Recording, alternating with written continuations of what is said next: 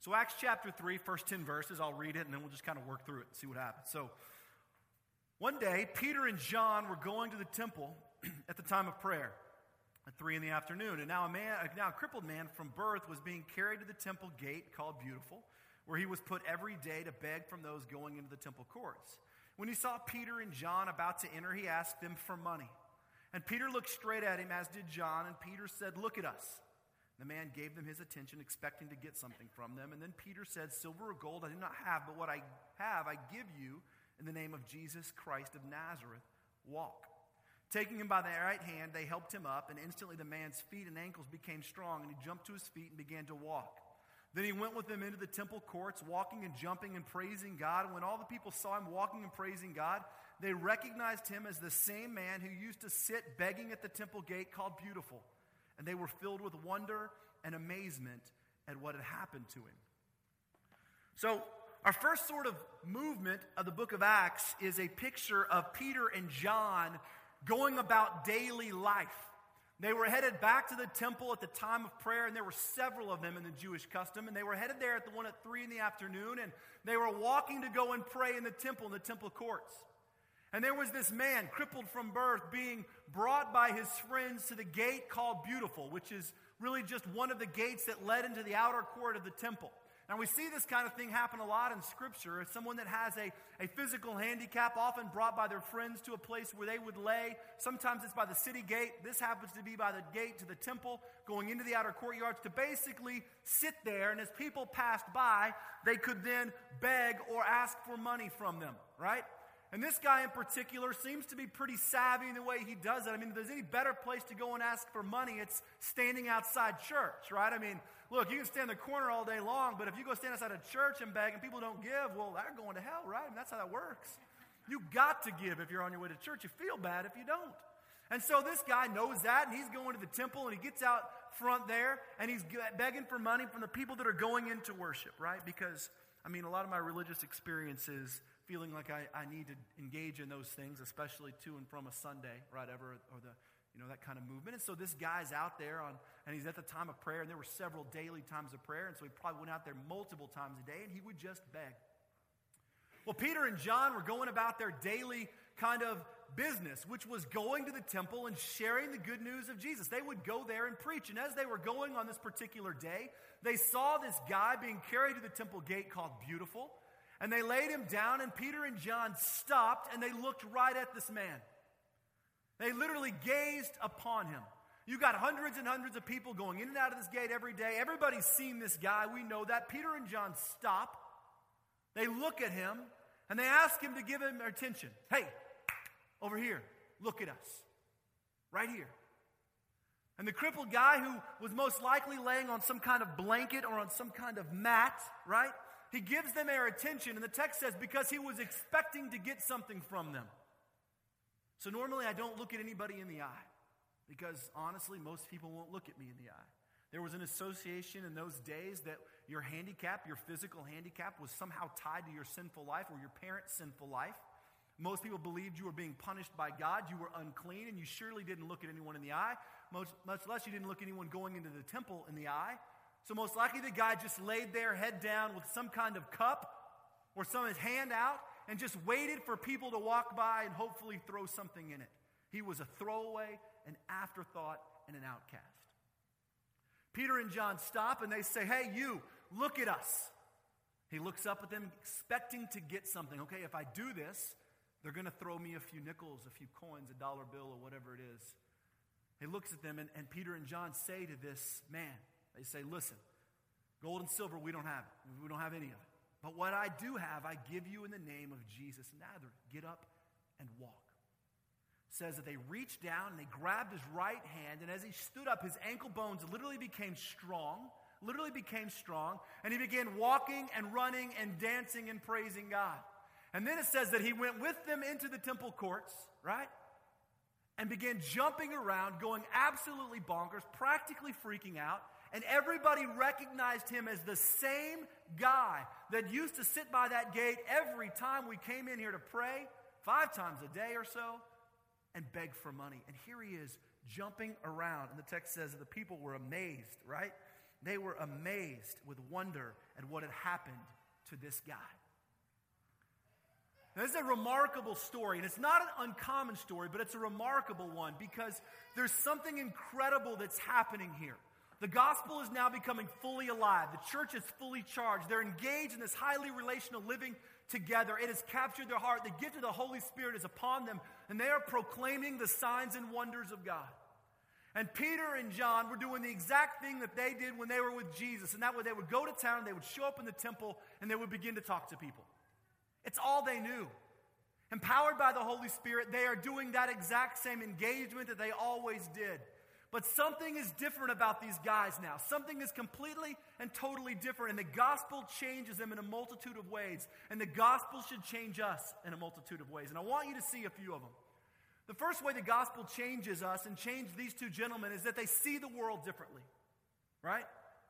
All these people going into the temple courts to pray, all of them going to pay honor and reverence to God, and every single one of them walking by this crippled person. Maybe feeling a little obligated, throwing a couple of coins, maybe ignoring him altogether, maybe pretending they were doing something else. Completely ignoring, walking by. Peter and John stop. They see him and they look straight at him. The world didn't look at this guy, he was a throwaway.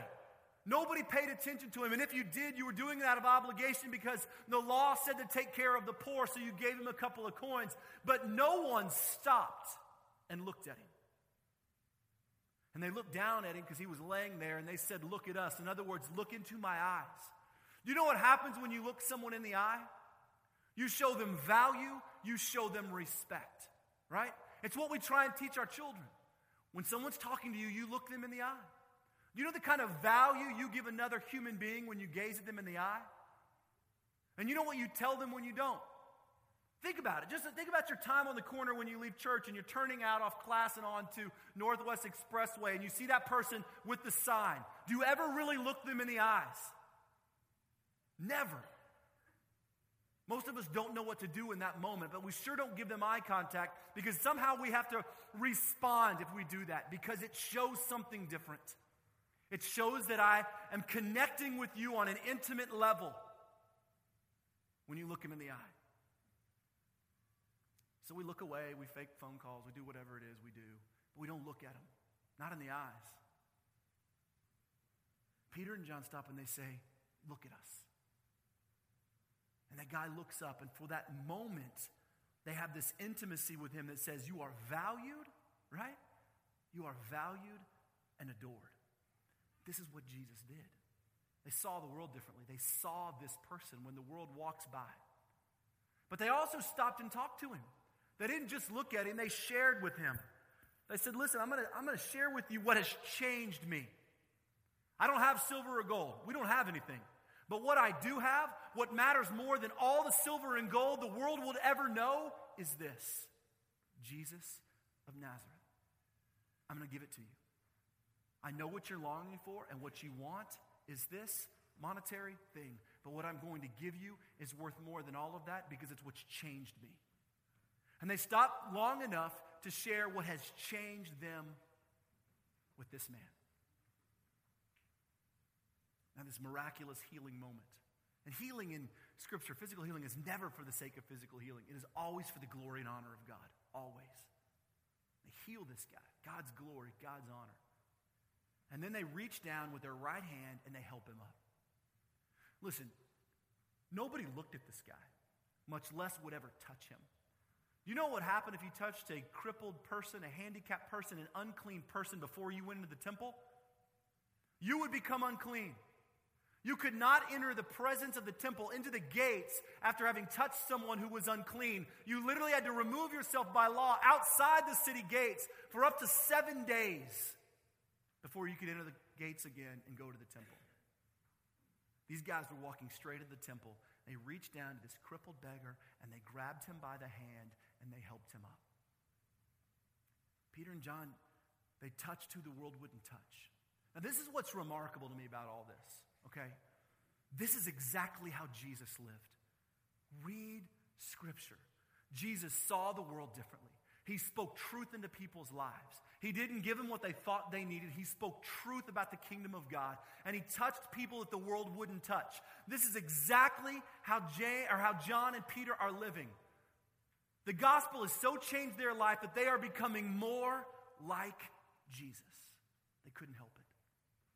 The gospel had so turned their lives upside down that they no longer could just walk by a crippled beggar.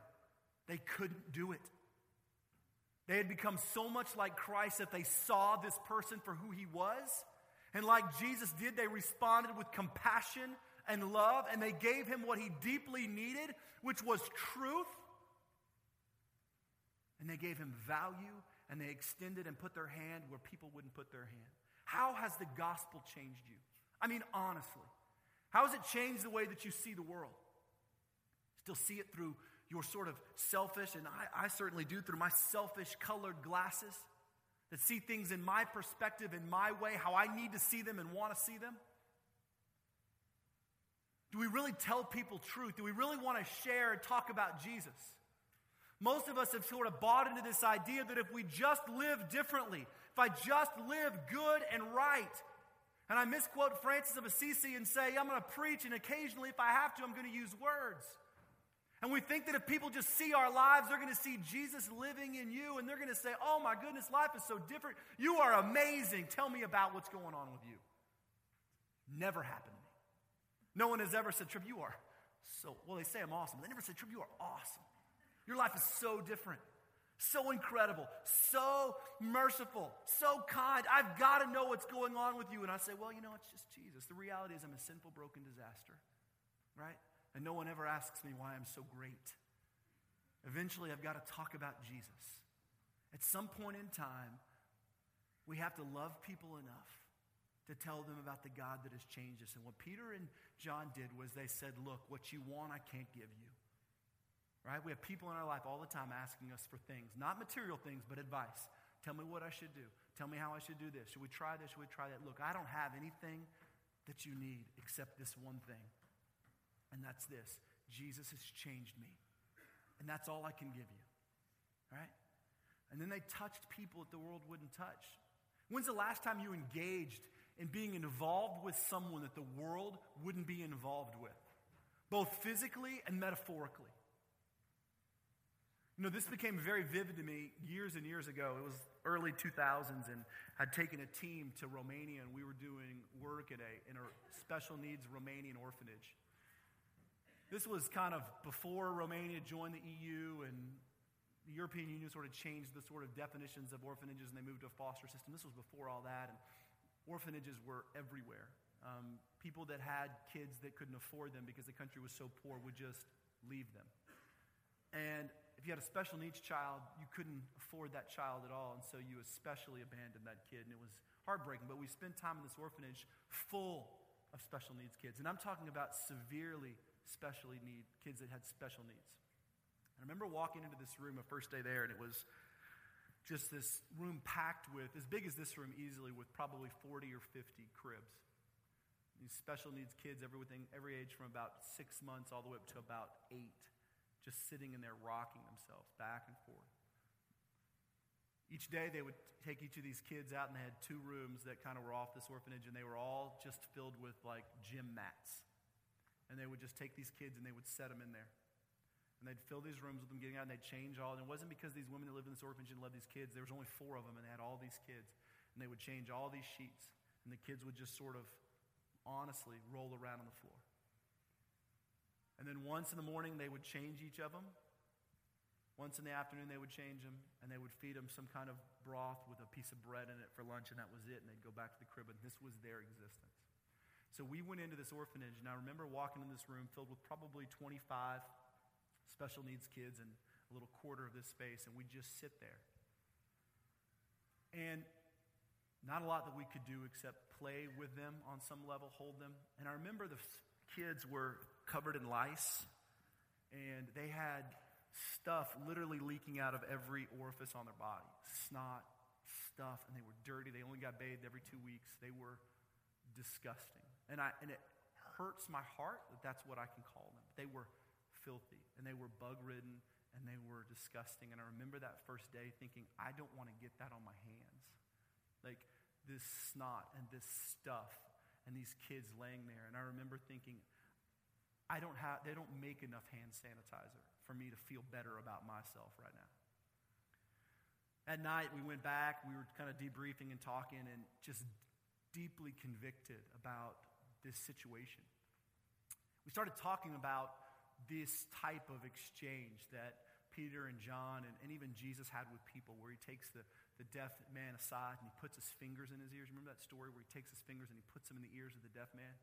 And he says, Listen, he basically says, I'm going to put my finger in where the world says is your um, mistake, your brokenness, because remember, sin was tied to physical handicap. Basically saying, Look, God loves you, and I'll stick my finger right in there sort of changed our perspective completely. And I remember going back into the next day and just wiping snot away and these kids rolling up into your lap and you're just covered in whatever and saying, I feel like this is where Jesus would be sitting. Not that we were doing it correctly, but that he doesn't walk past a place like this. And it doesn't bother him to touch where nobody else wants to touch. And there are places in the world like that. And you know what's even, even kind of more real is that there are people in the world like that. Not with those physical needs, but people that we don't want to engage with. People that the world is sort of, for whatever reason, whatever their attitude is, way that they treat people, the way they treat you, that we don't want to engage with. And you have people in your life just like that. The question that Peter and John are dealing with is that this is how Jesus lived, and it changed the way that they saw the world, right? But the gospel also changes our understanding of what we need. So the second part of that story is equally as fascinating. You've got this crippled gentleman laying on the ground, right? And they say, Look at us. And expecting to get something from them, which is what this guy thought he needed. He thought, listen, this is my existence. What I think I need is a few dollars, a few nickels, a few things here and there. I'll be able to ink out an existence, buy food, and basically survive on some level. This is what my life has been relegated to, right? What he thought he needed, what his understanding of his need was, was for those monetary things to fix a temporary problem in his life, right? Which seems temporary now to us because we have this great 2020 vision, being able to see backwards in time. But what he thought he needed was stuff. And Peter and John say, Look at us, right? And he looks up, giving them his attention, expecting to get something from them taking him by the right hand. Instantly, the man's feet and ankles became strong, and he jumped to his feet and he began to walk. And then he went with them into the temple courts, walking and jumping and praising God. This guy thought he knew what he needed. His understanding was that if I can just sit here long enough, I can come up with some resources that will make today worthwhile, right? Hard to blame him. This is what that culture had basically said was going to be your existence. I don't blame him. But his understanding of what he needed was shallow and temporary, and it was grounded in what he knew. You and I live the exact same way. We think we know what we need. God, if you just give me this, if you just provide that, if I can just have a few more of this, you just remove this thing, then I will have it. And we ink out a temporary existence based on what we think we need. And that's what we ask God for. And we lay by the gate of the church praying that God would relieve our temporary need so that we might feel better about our life or might have a little bit of relief from whatever that struggle is, and we do the exact same thing. But the gospel changes our understanding of what we need. And when John and Peter reach down, they grab this guy by the right hand, and his ankle bones become strong. He instantly jumps up and begins, begins running and walking around, praising God, goes into the temple courts, the same place he was never allowed to go as a broken, sinful, dirty person. He broke through the religious establishment, kicks open the door, and freaks out everybody. Why? Because his need, what he thought he needed, was just changed. What he realized is that God was real and he had changed his very life, and no longer was he going to live in that existence of sitting by this gate begging for what was only temporary but that his life was now a proclamation of the wonders and amazement of God. And so he kicks down the door and he runs where he was never allowed to go and he begins to shout and proclaim at the top of his lungs that God is amazing. What he thought he needed was not what he really needed. What you and I think we need has nothing to do with what we really need. Most of the time, we think we need these things to fix these temporary whatever, conveniences, comforts, reliefs. But what God is saying is that I have given you in Christ everything you will ever need. And you show up at church when it's convenient, and you sing just enough so the people around you don't think you're singing too loud. And if you feel moved, you do that half hand raise to show people you're kind of singing and you really want to yell to God, but you don't know how because you don't know what other people are going to think. This guy cared little about that, and he kicks down the religious doors and he blows the place up, saying, God, is this amazing? And God has done the same thing for us in Christ. He has set us free and given us new life. And we drag our lives around how can this be? How can this really be what's filling our churches? If we've really encountered the gospel, it should absolutely change our understanding of what we need and flip everything upside down. Instead, most of us still sit outside that gate saying, God, I know you've changed me, but I'm really, really comfortable here. This is all I know. So I'm going to hold my hand out and beg for what I don't really need. Third thing that the gospel changes. So it changes the way we see the world, it changes our understanding of what we need. But the third thing is kind of remarkable. The gospel alive in us changes the people around us. Listen to this. Verse 10. They recognized him as the same man who used to sit begging at the temple gate called Beautiful, and they were filled with wonder and amazement at what had happened to him.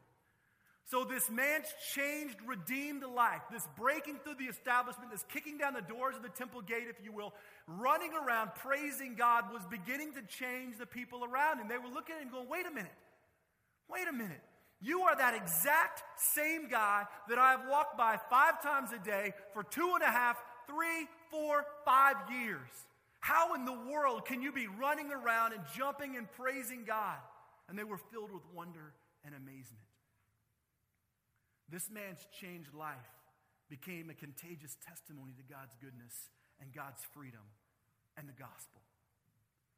The single greatest evangelistic tool the church has is not in a track, right? It's not in an evangelical or whatever. It's in the proclaimed life changing gospel. It's your life different. When people look at you and go, wait a minute, I knew you in college. I knew, used to do this, used to be that, used to be this person. The single greatest evangelistic tool is your redeemed, changed life because the gospel changes everything. Your witness is your redeemed nature. It's your redeemed life. It means that you can't contain your life to what happens from 10:30 to noon on a Sunday morning. It should bleed through and pour through everything that you have turn everything upside down, and wreak havoc on the world around you. Why?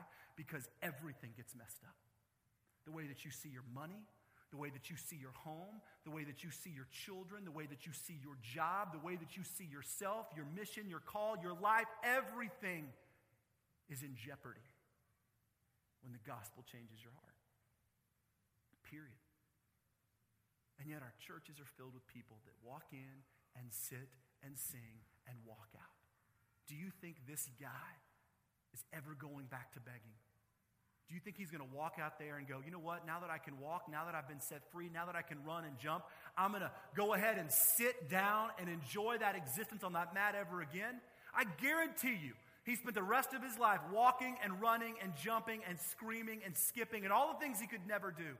You and I have been set free. Spiritually, we have been set free from sin and death. We have been given new life.